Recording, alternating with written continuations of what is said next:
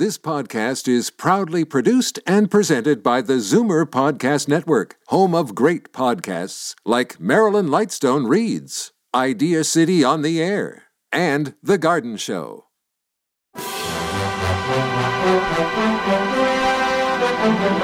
It's Zoomer Radio's Theater of the Mind with Frank Proctor. Open your mind as we fill your head with amazing thrills, chills,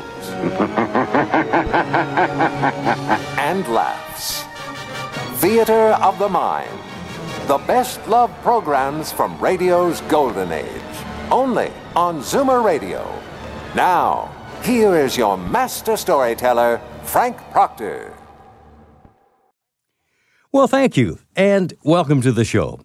Tonight, we revisit the year 1945 and another story from The New Adventures of Sherlock Holmes. All of the shows in this series were, of course, based on the writings of Sir Arthur Conan Doyle, so I thought before we check in with Dr. Watson and Sherlock himself, we should pull back the curtain on the person responsible for these great tales of brilliant detective work. Over 125 years after his creation, Sherlock Holmes remains the most popular fictional detective in history. Arthur Conan Doyle is best known for the 60 stories he wrote about Sherlock Holmes, but his body of work includes nearly 200 novels, short stories, poems, historical books, and pamphlets. Arthur Conan Doyle was born on May 22, 1859, in Edinburgh, Scotland. Now, the Doyles were a prosperous Irish Catholic family. Arthur's father was a chronic alcoholic and a moderately successful artist who, apart from fathering a brilliant son, never accomplished anything of note. On the other hand, Arthur's mother had a passion for books and was a master storyteller. He wrote of his mother's gift of sinking her voice to a horror-stricken whisper when she reached the culminating point of a story. Now, after Arthur reached his 9th birthday, he was sent to spend 7 years in a Jesuit boarding school in England. He loathed the bigotry surrounding his studies and rebelled at corporal punishment, which was prevalent and incredibly brutal in most English schools at that time. It was during these difficult years at boarding school that Arthur realized he also had a talent for storytelling. He was often found surrounded by a bevy of totally enraptured young students listening to the amazing stories he'd make up to amuse them. Family tradition would have dictated the pursuit of an artistic career, yet Arthur decided to follow a medical one. He carried out his medical studies at the University of Edinburgh. The man who most impressed and influenced him was, without a doubt, one of his teachers, Dr. Joseph Bell. Now, the good doctor was a master at observation, logic, deduction, and diagnosis. All of these qualities were later to be found in the persona of the celebrated detective Sherlock Holmes. And now, here is Sherlock Holmes and Dr. Watson and the episode entitled Double Zero. Petri Wine brings you Basil Rathbone and Nigel Bruce in The New Adventures of Sherlock Holmes.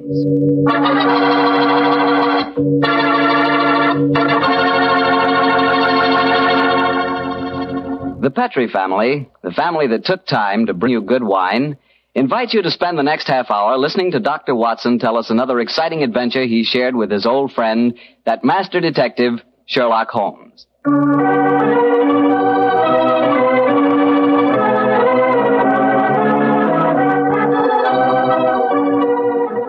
And now let's look in on our good friend and host, Dr. Watson. Come in, come in, come in. Ah, there you are, Mr. Bartell. Evening, Doctor. Just in time to join me in a cup of coffee. Draw up your chair, young fellow, my lad. Thank you. Ah, that's it. Well, Doctor, you told us last week that tonight's new Sherlock Holmes adventure takes us to the south of France. That's right, Mr. Bartell. The south of France in the year 1900. A beautiful playground bordered by the bluest of blue seas and populated with an extraordinary cross-section of cosmopolitan Europe. Rich man, poor man, beggar man, thief. All of them attracted by that Riviera paradise. All of them drawn by the magical spell of a small white ball spinning round the rim of a roulette wheel. Now, don't tell me that you and the great Sherlock Holmes were there on a gambling spree. We were not, Mr. Bartell. At the time my story begins, we just concluded an extremely delicate mission. A mission, I may say, that concerned the safety and good name of a very prominent member of the royal family. Say, Doctor, you don't mean... one story at a time, Mr. Barkell. In any event, my boy, I'm afraid that's a case about which my lips are sealed for all time. But to return to tonight's adventure, one June evening, I persuaded Holmes to accompany me to the Gannon Casino at Fréjus, not far from Cannes, where we were staying. It wasn't quite as fashionable as the casino at Monte Carlo, but as I intended to do a little more gambling myself, it seemed an establishment more suited to my means. As we stood there at the green baize-covered tables, the chatter of voices and the melodic chanting of the croupiers as they called the results of each turn of the wheel formed a background to a quiet conversation that Holmes and I were having. Lost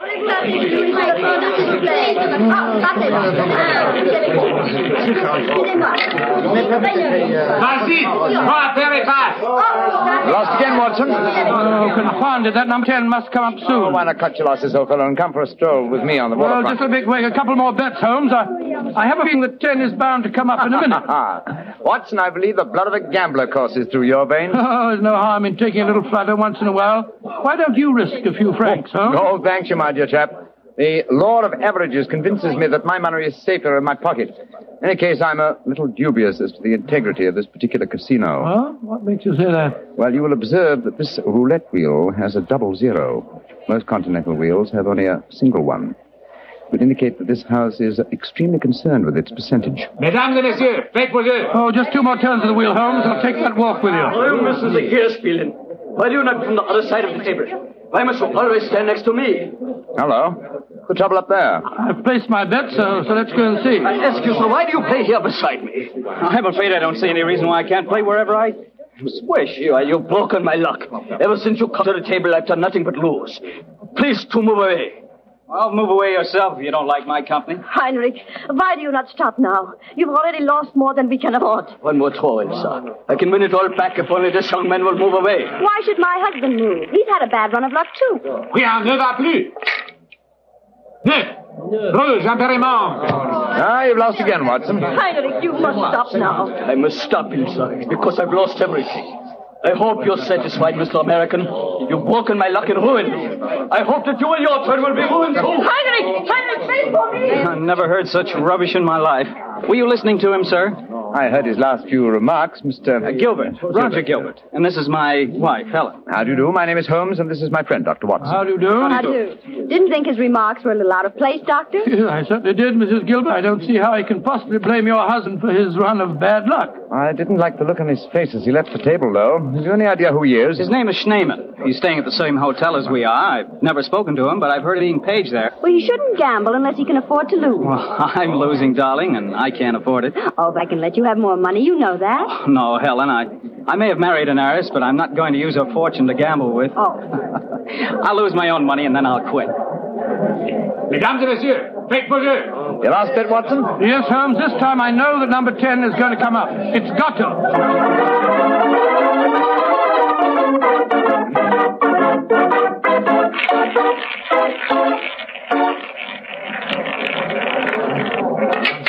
Numero 10. I've lost again, darn it. Helen, this is my bad night. Well, why don't you stop now, dear? Holmes, I've made 350 francs. On this throw of the wheel, old fellow, but as you've lost some 500 francs doing it, I can't say that you're profits stick of me. Oh, Mr. Holmes, I can see that you're no gambler. I'm afraid not, Mrs. Gilbert. I wouldn't say that, Holmes. You may not like roulette. You've taken a good many chances in your life with long odds against you, too. Well, nevertheless, old chap, in the sense Mrs. Gilbert means it, I'm not a gambler. Oh, that's a good idea. Hey, what's the commotion over there? It's that German woman with a crowd forming around her. Yes, the wife of that man that said I ruined it. Attention! Est-ce qu'il y a un docteur dans la salle? There must be trouble. He's asking for a doctor. A doctor? Come along, then. Will you excuse me, please? Thank you. Excuse me, madame. Mon ami est docteur. Monsieur, cette dame a besoin d'un docteur. What happened, madame? It is my husband. Is he ill? I just found him lying out in the garden. Please come with me at once, gentlemen. Of course we will, madam. What seems to be the matter with him? Herr Doctor, I think he is dead.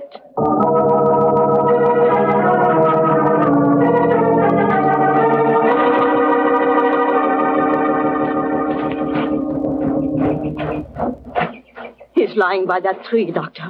Please see if you can help him. Somebody else seems to be on the scene before us. Who are you, sir? I am Monsieur Chevray, director of the casino. Do Any of you know this poor man? I am his wife. Is he dead? I am afraid so, madame. Let me look at him. I'm a doctor. Was your husband gambling in the casino tonight, madame? Yeah, he was. Poor Heinrich. He lost everything that we have. I'm afraid he is dead, madam. Shot through the heart. Oh, to leap of God. Suicide, Watson? Yeah, looks like it.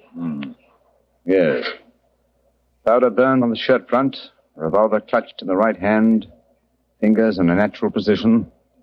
The angle of the wound settles it. Obviously self-inflicted. I missed you as you slipped out of the casino. What's wrong with him? I'm afraid he's dead, Mr. Gilbert. Yes, he committed suicide. I hope, young man, that you are satisfied. All night you brought bad luck.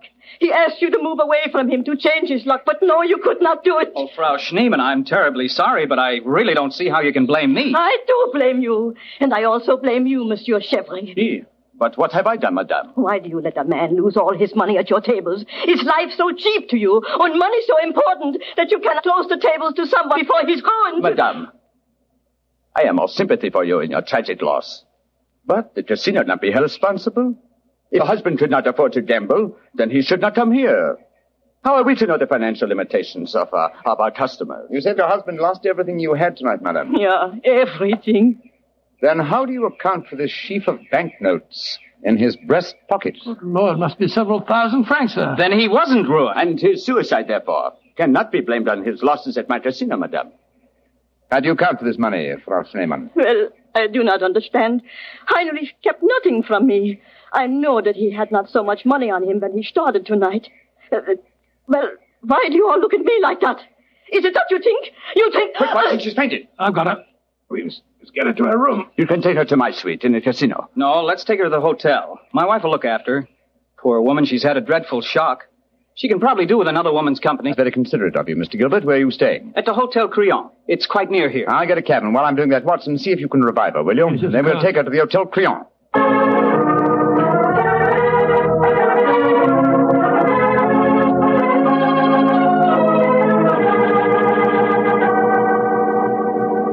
Very kind of you, Mrs. Gilbert, to let us bring the poor lady into your suite. Well, it's the least I can do, in spite of what she said about Roger bringing her husband bad luck. Oh, I'm sure she'll need your help when she wakes up, Helen. Yes, I think you'll find that she'll sleep for some hours. I gave her a strong sedative. Well, we were just about to have a drink, gentlemen. Do you care to join us? Oh, thank you, sir. Well, that'll be very nice, Mr. Gilbert. Roger was just telling me that quite a large sum of money was found on Herr Schneemann's body, Mr. Holmes. Yes, Mrs. Gilbert. Several thousand francs. That's very puzzling, Holmes. Why should a man commit suicide with so much money on him? I think the answer is obvious. He didn't. What on earth do you mean? Well, the money was placed there after he had shot himself. The banknotes were in his breast pocket, if you remember. Not a usual place to carry money. Though it is the easiest pocket for someone to insert it without disturbing the body. But why on earth should someone place money on him after his suicide? To prevent the casino from getting a bad name. I've heard of it being done on several similar occasions. Gives the impression that the unfortunate victim had other motives than gambling losses to account for his suicide. Great Scott, you mean that one of the casino employees found the body lying there and slipped the money in his breast pocket before we arrived on the scene? As you know, my dear Watson, I'm not a gambling man, but I'll lay you 100 to 1. That is what happened. Well, that's a new one. Well, here are your drink, gentlemen. Oh, thank you. Thank you, sir. Thank you. Say, Helen, Mr. Holmes has given me a brainwave. Another one? What is it this time, Roger? Now, I've been losing very heavily tonight. Roger, no. I've told you, if you need money, I'll be only... But I don't. I've got a scheme for making some. Oh. I'm going to gamble again tonight after dinner. If I lose, here's what I'll do. I'll stain my shirt front with red ink, walk out in the grounds, fire a shot, and lie down as though I'm dead. I'll wait for someone to come along and stuff my pockets full of banknotes. Not a bad idea, Mr. Gilbert. I think it's a darn good one. What do you say, Mr. Holmes? It's a whimsical one, at any rate. Who knows? You might even be successful. Roger, you're not really going to do it, are you? Sure. Perhaps I'll get some of my losses back that way. Well, let's drink to it, gentlemen. At least I may have hit upon an idea of making money.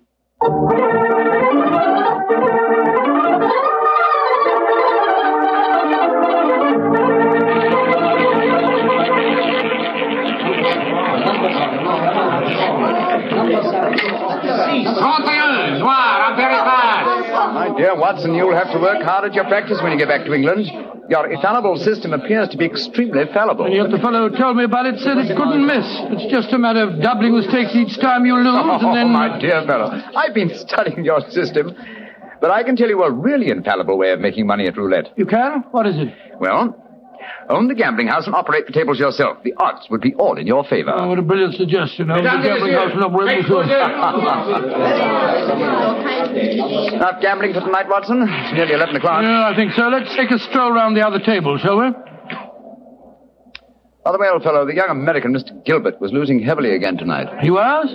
I wonder if he'll try that trick that he threatened, the one with the red ink and the shot in the night. I shouldn't be at all surprised. As a matter of interest, I saw him leave the tables about half an hour ago. Shh. Here comes his wife on the arm of Monsieur Chevry, the director of the casino. Good evening, Mrs. Gilbert. Monsieur? Bonsoir, monsieur. Hello, Mr. Holmes. Dr. Watson.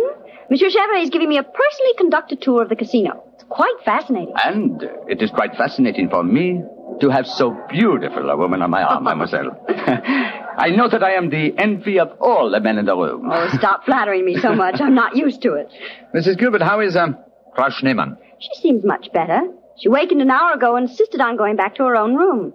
I wanted her to spend the night with us in our suite, but she wouldn't hear of it. I think I should drop in and see her before I go to bed. Oh, you have finished the gambling for tonight, perhaps, Doctor? No, perhaps about it, Monsieur Chevry. I've had a bad run at the tables. Oh, I am so sorry. Has anyone seen Roger? He left the tables about half an hour ago, Mrs. Gilbert. After doing as I did and losing quite heavily. So he lost again, did he? I wonder if he'll try that new system he was talking about. We were just discussing that possibility ourselves, Mrs. Gilbert. Mrs. Gilbert! Mrs. Gilbert! Frau Schneemann, you shouldn't have left your hotel. It is too late to worry for me, Herr Doctor. It is for Mrs. Gilbert now that you should worry. What do you mean, madam? Well, I went back just now to where poor Harriet died. And there, lying in the grass, I saw another body. I was too shocked to go too close. But I am quite sure that I recognize your husband, Mrs. Gilbert. Oh, Dr. Watson, she's ruined Roger's trick. And he'll have taken fright and bolted by the time we get there. Watson, maybe let's go at once and find out, shall we?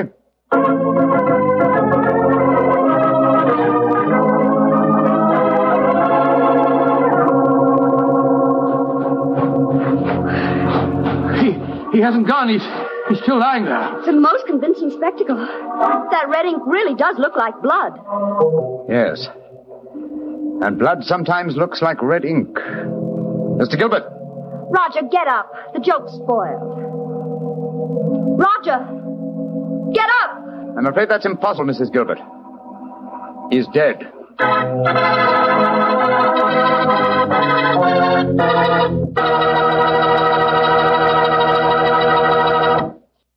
Well, Doctor, so the young American's joke turned out to be another tragedy. Yes, Mr. Bartell. The poor fellow was lying there dead with a bullet wound in the heart. A great splash of blood staining the whiteness of his shirt front. What happened next? Monsieur Chevry, director of the casino, took the distraught widow away from the scene, while Holmes and I examined the body closely. Within a few minutes, we were joined by Inspector Ganivet of the French police. As we stood there in the moonlight, the sounds of music we heard from the casino.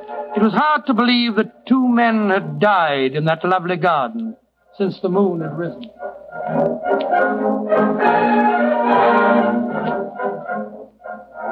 Monsieur Holmes, you and Dr. Watson have concluded your examination. Yes, Inspector Ganivet. You favor me with your observations. You say that you are certain that this is not another suicide? I'm sure of it, Inspector. Look at the wound. The bullet entered the body at a direct right angle, whereas a self-inflicted shot is always fired obliquely. Yes, that is so. Then you suggest that this man was shot from above as he lay on the ground pretending to be dead. I'm convinced of it. Why, Monsieur? Well, for two reasons. Though it's impossible to be sure without a laboratory test, I'm certain that beneath those bloodstains are stains of red ink. Look yourself, Inspector. Mm-hmm. Yes, indeed, it does look like it.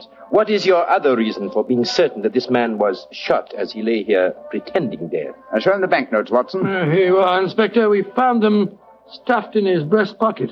So, banknotes with a bullet hole through the middle of them. Very illuminating. Tell me, gentlemen, how many people knew of this... This little plot you have told me about, this plan of the dead man's to pretend to be shot. Just three people, Inspector, Dr. Watson, myself, and Mrs. Gilbert. Alors, then the answer is obvious. You and your friend are innocent. It must be the wife who killed him. No one else knew of the plot. I'm not so sure of that. Frau Schneemann, the dead germ's widow, was in the next room when Gilbert told us about his plan. She might have heard, though I could swear that she was asleep. I gave her a very strong sleeping draught. From what you have told me of her husband's suicide, she might easily have had a motive for murdering this man. Oh, come, gentlemen. Surely it's obvious who murdered Mr. Gilbert? Who, Monsieur Holmes? Well, it's certainly one of the two widows. Since there seems to be some doubt in your minds, I suggest we return to the casino. I can promise you the answer to your question within a very few minutes.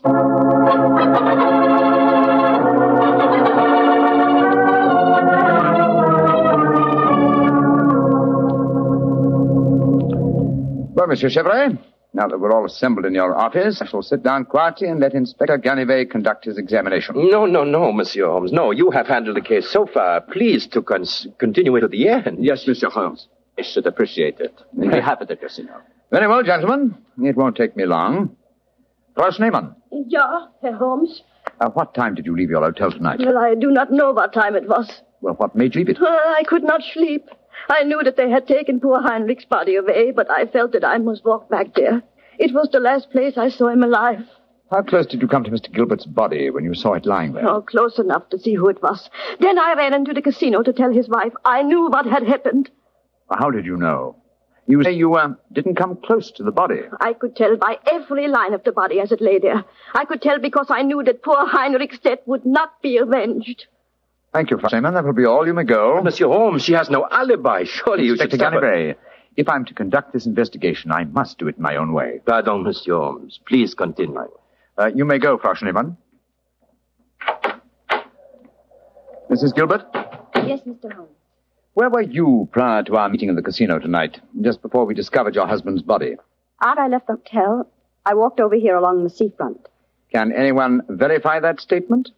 I suppose not. I didn't meet anyone that I knew. And what did you do when you arrived at the casino?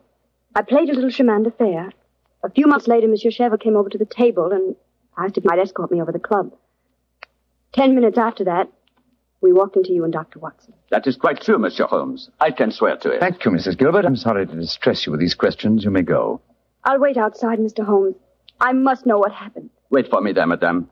I shall join you in a few minutes and escort you home. Ah, well, another suspect with a poor alibi, eh, Ganivet? I must say, Monsieur Holmes, your methods puzzle me.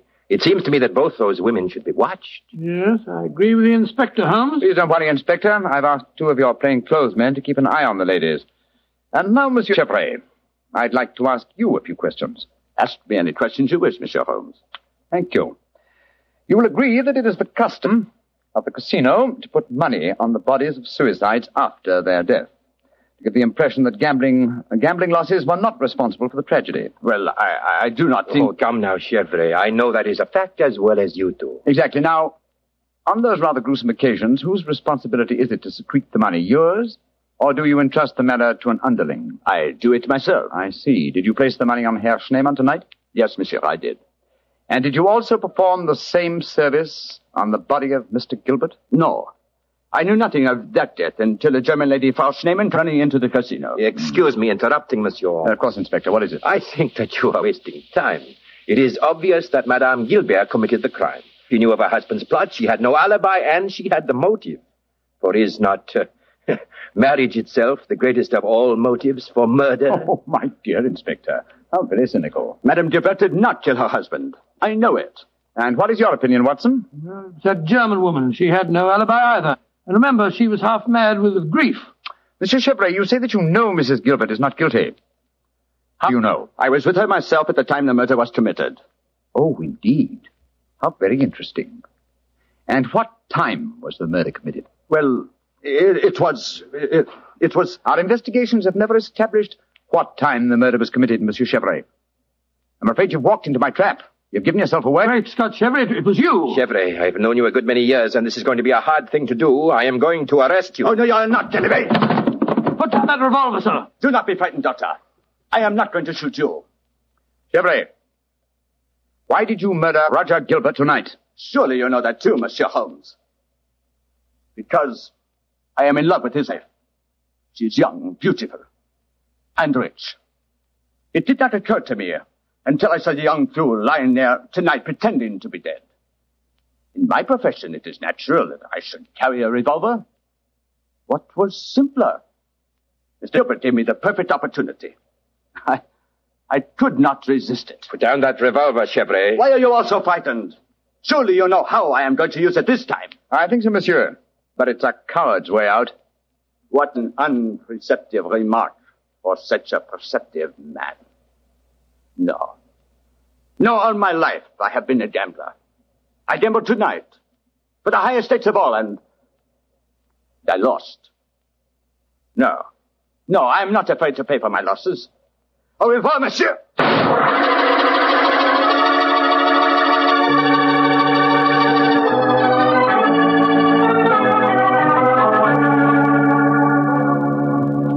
What an extraordinary case, Holmes. I never suspected Chevrolet. And I, old chap, suspected him from the beginning. Well, I wasn't the only one who was stupid anyway. Inspector Ganivet thought it was the wife. True. Very puzzling conclusion for a detective inspector to arrive at. Well, it seemed logical enough to me at the time. No, my dear Watson. Cold logic should have told you otherwise. Roger Gilbert had been losing heavily and had planned the hoax. He obviously had no money on him. Therefore, the money was planted in his pocket by Chevrolet. After he shot him? No, my dear fellow. Before. Before? The bullet hole through the banknotes provided that. Now, had the money been put there innocently, Gilbert would have, come back to life. As soon as the person placing it there had left. He would not have remained lying on the ground for a murderer to find him. And Chevrolet must have bent over him as he lay there, placed the money in his breast pocket, and then fired. Precisely, Watson. Well, Holmes, I must say you solved it very neatly. You've told Inspector Ganivet that you wanted no credit in the case. Naturally, publicity would be unfavorable. If you remember, no one is supposed to know that we're in this house for us. I'm certain that the inspector learned a few tips about detection tonight. Possibly, old fellow. And I hope that you have learned a few things about gambling. How do you mean, huh? Well, you're backing the wrong color. Hmm? A gambler is usually superstitious, and superstition... Well, I should have told you what color to follow tonight. I still don't understand you, Holmes. I was playing number 10. Exactly. Number 10 is black. You should have followed a red color tonight, old fellow. The color of red ink. Red ink. And blood.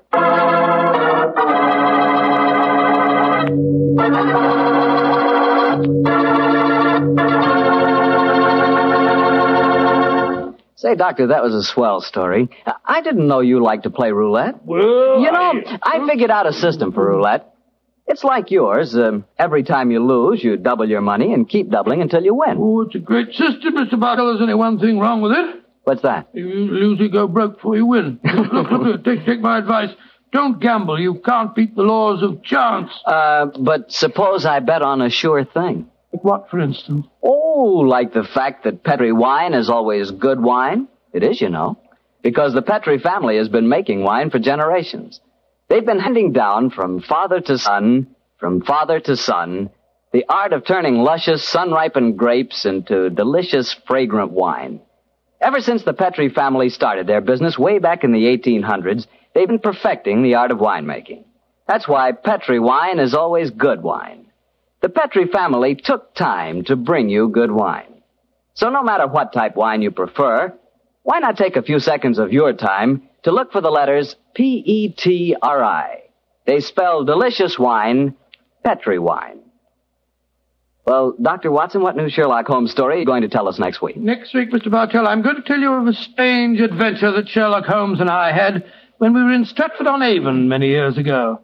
It concerns an actor, a mysterious boating accident, and several dead butterflies. Sounds good, Doctor. I'll see you then. Oh, fine, but now, don't forget next week we're going to broadcast our program from the Paramount Theater in Hollywood for the Victory Loan Drive. So if any of our friends are going to be in Hollywood, we'd love to see them there. Just buy a Victory Bond at any store or bank on Hollywood Boulevard, and in return, you will be given your ticket of admission.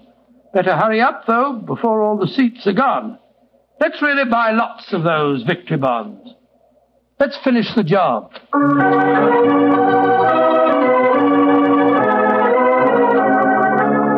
Tonight's Sherlock Holmes adventure is written by Dennis Green and Anthony Boucher and was suggested by an incident in the Sir Arthur Conan Doyle story, A Study in Scarlet. Music is by Dean Fossler. Mr. Rathbone appears through the courtesy of Metro-Goldwyn-Mayer and Mr. Bruce through the courtesy of Universal Pictures, where they are now starring in the Sherlock Holmes series.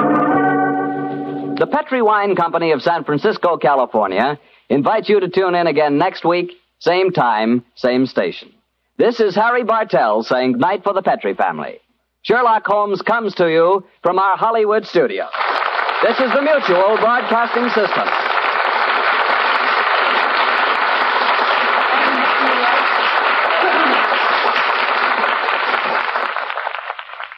Stay tuned for Duffy's Tavern next on Theater of the Mind. Time now for Duffy's Tavern on Theater of the Mind. It's Duffy's Tavern, brought to you transcribed by the National Broadcasting Company, with Charlie Cantor as Finnegan, Hazel Sherman as Miss Duffy, Fats Pichon at the piano, and starring Archie himself, Ed Gardner. When Irish eyes are smiling, sure it's like the morning spring. In the light of the Irish laughter, you can hear the angels sing. Quiet, everybody. Hello, Duffy's Tavern, where the elite meets the Archie the manager speaking. Duffy ain't here. Oh, hello, Duffy. I guess you heard the good news about Rhinelander McGurk, huh? Yep, born a poor boy in humble surroundings, came up the hard way, nobody to give him a helping hand, and yet he winds up being electrocuted in one of the top prisons of the country. It just shows that we're living in a true democracy, Duffy. Was his family proud? Well, strangely enough, some of them was rather shocked. Yeah. 3 of them were sitting right alongside of him. It was the first time in history, instead of using an electric chair, the prison had to use a sofa. Huh? Well, I'm busy cleaning up the joint, you know. It was quite a mess after the going-away party that we had for McGurk. Well, no, McGurk himself wasn't here. We just drank to him, you know, in absentia. Yeah. Yeah, we just kept drinking toasts until the lights dimmed twice. And then everybody cheered and went home. Well, look, I gotta hang up now, Duffy. As I say, I'm working hard getting the place cleaned up. Oh, yes, I'm working very hard. Okay, Fats, you shuffle and I'll deal. Excuse me. What? What, Duffy? What do you mean I never do no work around here? I love your audacity. Who cleans out the joint? Who cooks the food? Who waits on the customers? Who does all the dirty work? I know, but who tells Fats to do it? Huh? Ah, go soak your head. Ah, that Duffy. I worked me fingers to the grindstone. What do I get? Nothing but retribution. I'm sick of it. Work, work, work, work, work.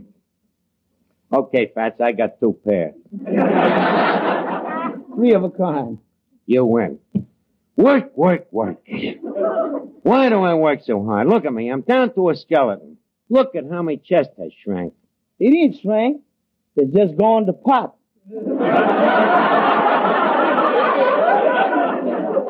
Look, it just happens that I'm wearing a fat apron. Mr. Archie, if people lost weight waking, yeah, you'd look like Man Mountain Dean. Just a minute. Are you inferring that I ain't laborious? I'm only saying you spend so much time watching the clock that when we went off daylight savings, you had to set your eyes back 1 hour. Oh, yeah? Well, I'll prove to you that I lost weight on this job. Here, I'll show you on the weighing machine. Hey, wait a minute, Fats. Look on the back of this card. It's got me fortune. It says, today will be your lucky day. Mr. Archie, you ain't going to believe that little card. Oh, no? See, me luck has started already. Look, I got me penny back. What's so lucky about that? I put in a slug.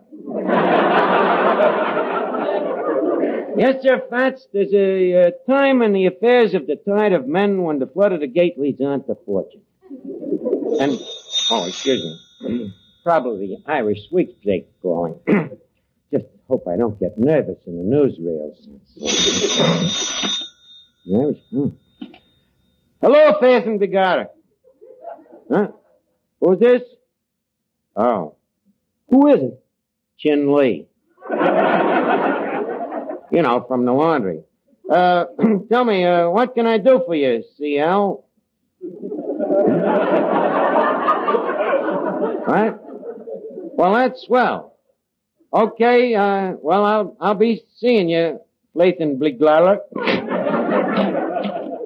More good luck? Yep, it's uncanny, Fats. The laundry lost me shirt. That is good luck. Yeah, so instead of a shirt, Chin Lee's going to give me 25 cents in cash. 25 cents for a shirt? I told him I bought it new. Yes, sir, that fortune-telling card was right. Ain't it a funny thing the way some days is lucky and other days is jinxes? Like the time that Tim Hannigan walked under that ladder. Bad luck? Bad. That's the day that Tim Hannigan walked under that ladder. He was young, healthy, strong, full of life. And then? 3 days later, they found him married.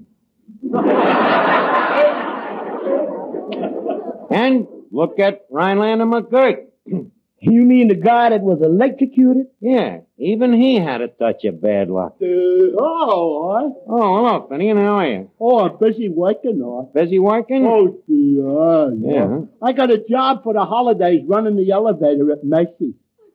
Well, you're running the elevator, and how come you're here? I've been grounded. Too bad. What happened? Your brain leak at high altitudes? Oh, no, dude. It's all because of a slight misunderstanding. Misunderstanding, huh? Yeah, you see, I thought Macy's had two basements. But they haven't. They have now.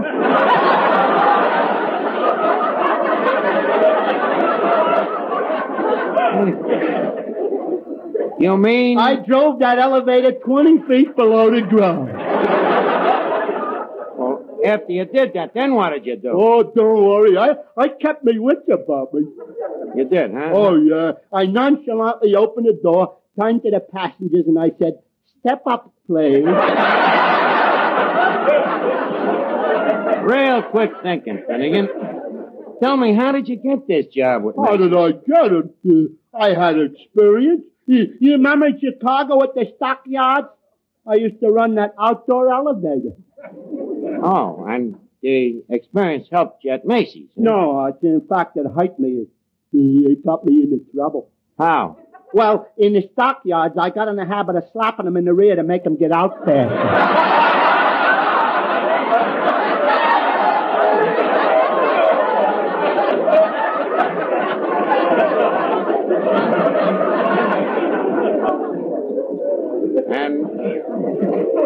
And you did the same thing at Macy's? Yeah. Except that I was politer. You was politer, huh? Yeah. At Macy's, you wear gloves. How diplomatic. Well, how do you like the job, all right? Oh, it's all right.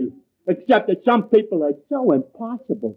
They're always complaining. Like yesterday. The dame started complaining that she couldn't breathe in the elevator. Why couldn't she breathe? I had a nose caught in the door.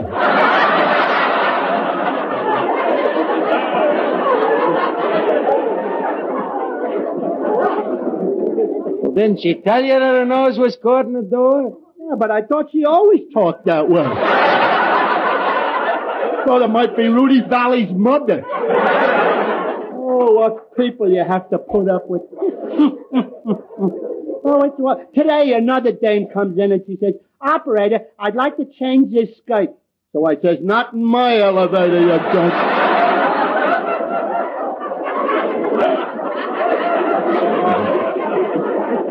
Well, anyway, I'm glad you got a job, Finnegan. And by the way, today is my lucky day, too, you know.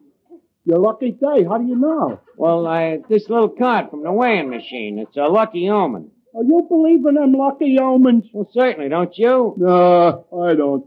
Take my uncle, for instance. He's got two rabbit's feet, and they brought him nothing but trouble. Two rabbit's feet, and they brought him trouble? Why? Well, he can't find a pair of shoes that'll fit him. Finnegan, tell me, why don't you go and find a mind reader and bet him that he can't? No, that's a good suggestion, Arch. It appeals to my sporting blood. Good. Well, I'll be seeing you. Hey, Miss Duffy, what's the matter with you? What are you looking so excited about? Oh, didn't you hear what just happened in our house? What? Papa was shaving and the razor slipped. This is me lucky day. You were shaving, huh? Tell me, how's he getting along? Oh, fine, but Mama's feeling awful weak. How come your mother's feeling weak? Well, who do you think he was shaving?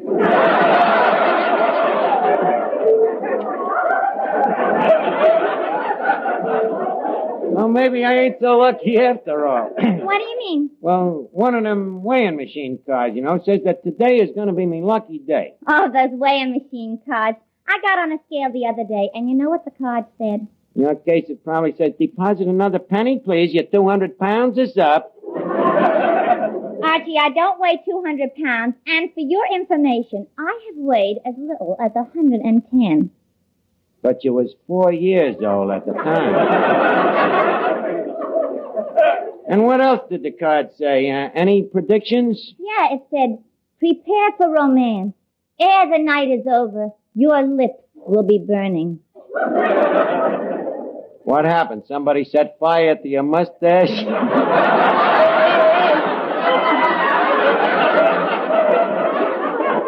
Certainly not. That's why I don't believe in those cards. Before the night was over, Rodney Haybinder had proposed. Well? To the girl next door. Well, at least you was close. I should have suspected it those nights when the three of us were sitting in the hammock. Why? His feet were always in my lap. I thought I should take what I could get. Yeah, I see. Well, Mr. Archie. Yeah, Fats? Special delivery letter for you. Let me have it. Hey, it's from Sing Sing. It's from Rhinelander McGurk. How do you know? Part of the envelope is singed. Probably wrote it on his death seat. Let us take a look at it. Hey, Fats, it's his will. It says, to whom it may concern, crime don't pay. I hereby leave $6 million to me old buddies in the New York Police Department. And to me old pal Archie, I bequeath 1/2 interest in me racehorse, Stumblebum. Did you hear that, Miss Duffy? I inherited 1/2 a racehorse. I told you this was me lucky day. Oh, what else does the letter say? Well, let me see. P.S. In case I break out of this place, you'll be seeing me in person. Signed, Rhinelander McGurk. P.P.S. He didn't.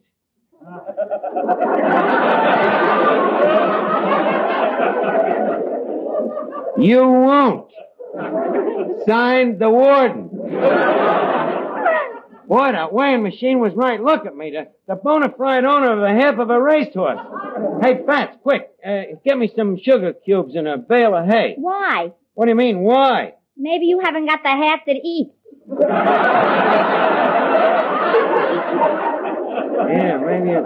Oh, no, Rhinelander wouldn't do that to me, his old pal. He knows how I always like to look a gift horse in the mouth. Well, gang, this calls for a real celebration. It's me lucky day. Miss Duffy, get out the champagne. Fats, some music, please, while everybody drinks a toast to Archie, the 1/2-horse racetrack tycoon. I'm afraid to love you, afraid I might like you. I'm afraid to hold you, afraid I might like you. When your lips invite me to steal a kiss or two, I'm tempted, but I never follow through. I'm afraid you'll thrill me, then leave me. What's another heart or two? I just like a stranger, it's because I sense the danger. I'm afraid to love you, I'm afraid I do.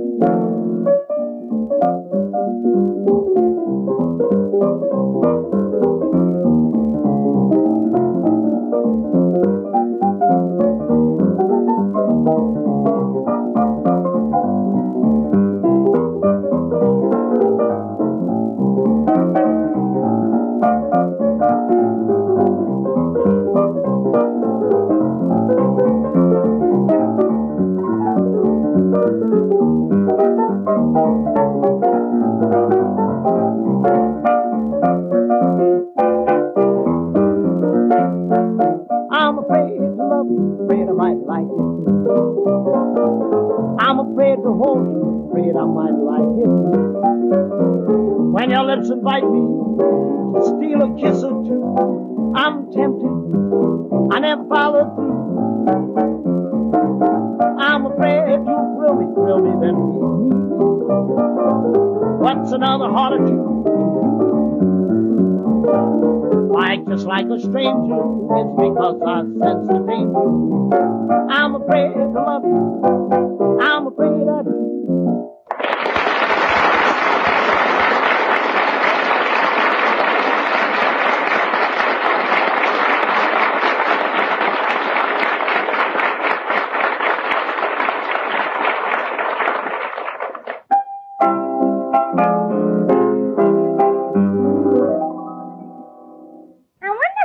The other half of that horse. The other half? Yeah, that's right. I never thought of that. Wonder who does own the other half. Well, whoever he is, I just hope he keeps up his end. No, it costs a lot of money to keep up a horse. I wonder who it could be. Well, I don't know who the guy is, but when we put the horse on a big race, I hope that his half won't be dragging. Mr. Archie, do you know anything about horse racing? Are you kidding? Fats, I was born with the smell of a saddle. And horse flesh in my veins. I learned to ride when I was a kid only 5 years old. And in fact, the rest of the kids in the neighborhood used to call me Archie the Jock. How do you spell that? What do you mean, how do you spell it? They spell it J-O-K-E-Y, jockey. Yes, sir. Day after day, I used to race my own little pony. Hour after hour, I'd sit in the saddle till my little pants was worn thin. Did you ever win? Well, not every time, but I always managed to show. But what am I doing wasting me words here? I better get me stable organized. Finnegan? Yeah? Are you a lover of horse flesh? Well, frankly, Arch, I prefer salami.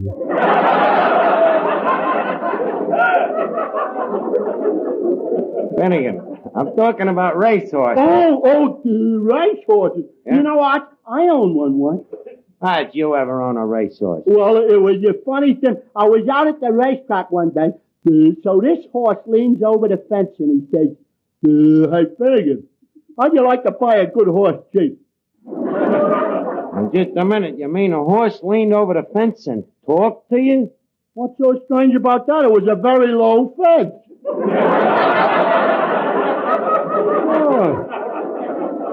But, you know, he sure was a fast horse. Fast horse, huh? Was you the jockey? No, the jockey was my sister. Where did your sister ever learn to ride a horse? Oh, she did. You know that race track down in Florida? The race in Florida? Widener handicap? Archie, it widened her all over.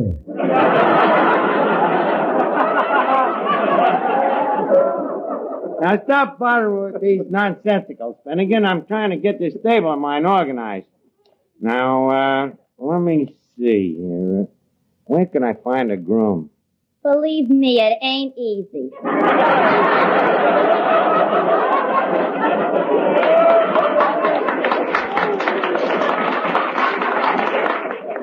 I believe you. But I happen to be talking about a groom for me racehorse. Oh. By the way, Archie, you know, after the race, they always have a pretty girl standing in the winner's circle. Mm-hmm. So? Well, maybe if your horse wins, I could stand next to him. Yeah, but how would the judges know which neck to hang the race on?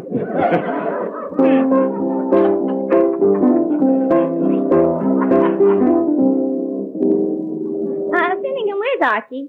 He's in the back room looking at the racing form. Oh. Say, is it true that Arch owns one half of this horse? Yeah.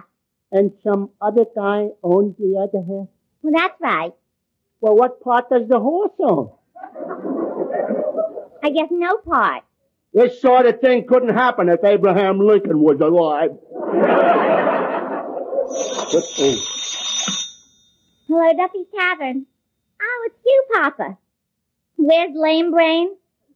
He's in the back room looking at the racing form. What, Papa? Oh, well, that's nice. You're sending over 300 pounds of beef? All right. We'll put it in the icebox. Finnegan, Fats. Here they are, yeah. Papa's sending over 300 pounds of beef for a party in the memory of his dear friend Rhinelander McGurk. When it gets here, put it right in the icebox, will you? Gee, that's nice of Mr. Duffy. 300 pounds of beef. By the way... What? You sure he ain't sending over your mother? That's for your information. Mama only weighs 298. She lost 15 pounds last summer up in Saratoga. Okay, Miss Duffy. We'll put the side of beef in the icebox, eh? Now, let me look at this racing. Wait till Archie finds out about this. Shall we bring it through the back door or the front door? Huh? Well, you know, it's surprising me. They're bringing me little horse to the tavern.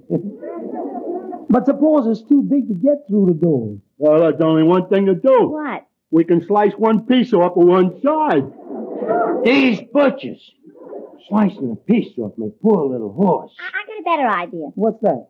Why don't we saw it right down the middle? The fiend. No. I think we should leave it in one piece. At least Finnegan loves horses. And then barbecue it.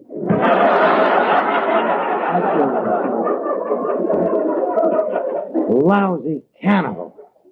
I just hope it won't be too tough. Why are they talking tough? He's a sweet little animal, I know it. Well, if it's too tough, I suppose we can club it for a few hours. I'll report this to the CPA. Ladies and gentlemen, I disagree with the whole procedure. I don't think it should be clubbed at all. Nice going, Finnegan. I think we should cut it up into little pieces and make hamburgers. Now, wait a minute, Finnegan. I've been listening to this conversation. It's gone far enough. What a lousy way to treat a poor little horse. A horse? Yeah. We were talking about a side of beef. Oh. Papa's sending it down here because he's given a party in memorial of Rhinelander McGurk. Oh, that's different. And I'm sure McGurk will appreciate it, you know. He's a great lover of roast beef. Now, let me finish reading this racing form. Hey, wait a minute. Holy cat, this is me lucky day. What do you mean? Me horse, Stumblebum. He's running today. Where? Down south. You know, the wealthier horses always go south for the winter. Oh, yeah? Say, look, Arch. He must be a great horse. Why? The odds are 100 to 1.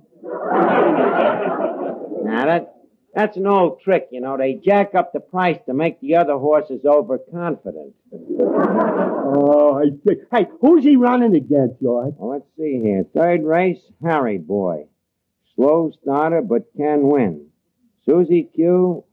Startled the clockers at Pimlico. Great in the stretch. Whirlwind, never looked in better shape. Won last 6 starts. Knockout drop, cinched to win on dry track. And Stumblebum. What's it say about him? Good to his mother. I thought this was your lucky day. It still is. Finnegan, here's $2. I want you to go down to Lefty's pool room and put her on my horse. What would a horse be doing in a pool room? The horse ain't in the pool room. The bookie's in the pool room. Now get going. But I... Come on, get in your stirrup. I just want to see if I got it straight. Okay. So I go down to Lefty's and shoot a game of pool with a horse named Get in Your Stirrup. No, Finnegan. Bet $2 on a horse called Stumblebum. Oh, that horse that you own half of. Yeah, put $2 on his nose. Suppose you own the other half. Okay, put $2 on that, too. Maybe he'll back in.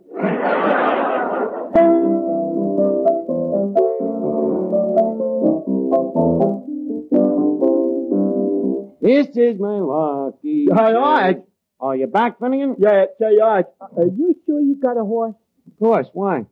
Guys down the bookie joint say you got a dog. Well, maybe it's on account of he's been scratched so often they think he's got fleas. Did you put down the bet? Just like you told me. Is he still 100 to 1? Oh, better than that, Arch. Better than that? Yeah, he's 200 to 1. Oh, $200 bucks at 200 to 1. It's almost $298. Hey, this is me lucky day. Fats, turn on the radio quick. I want to hear the results. Okay, Lucky.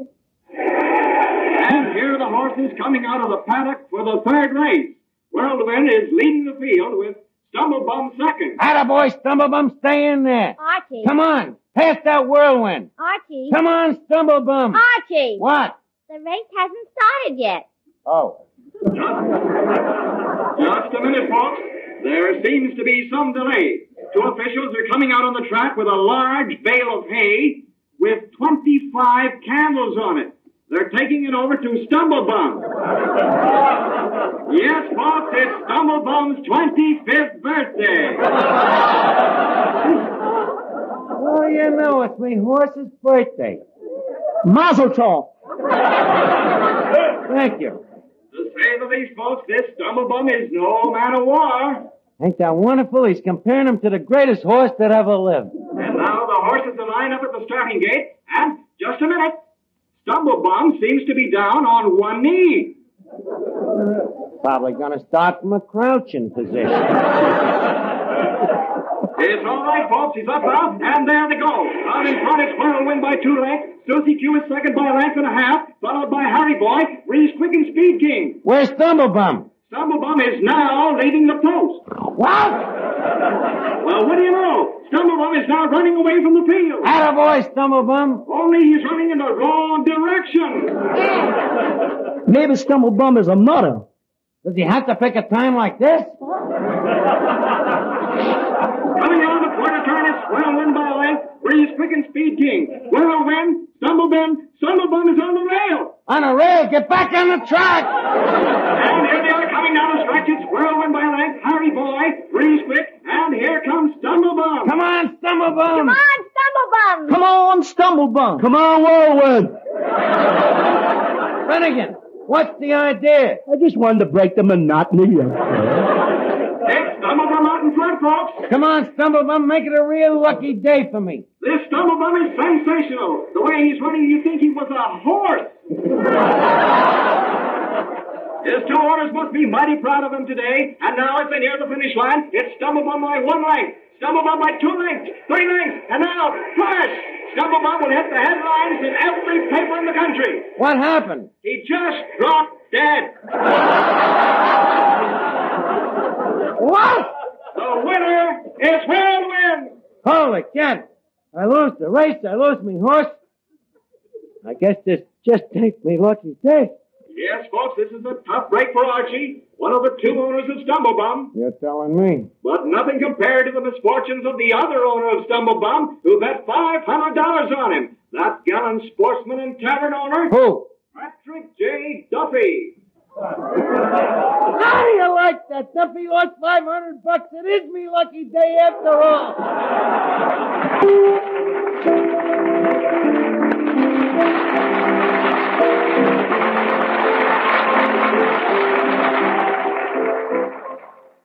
Thank you for listening. Tomorrow night, it's Edgar Bergen and Charlie McCarthy, followed by Father Knows Best. Thanks to Joel Schoenwell and Paul Stringer for technical support. The executive producer for Theater of the Mind is Moses Neimer. I'm Frank Proctor. Have a great night. This podcast is proudly produced and presented by the Zoomer Podcast Network, home of great podcasts like Marilyn Lightstone Reads, Idea City on the Air, and The Garden Show.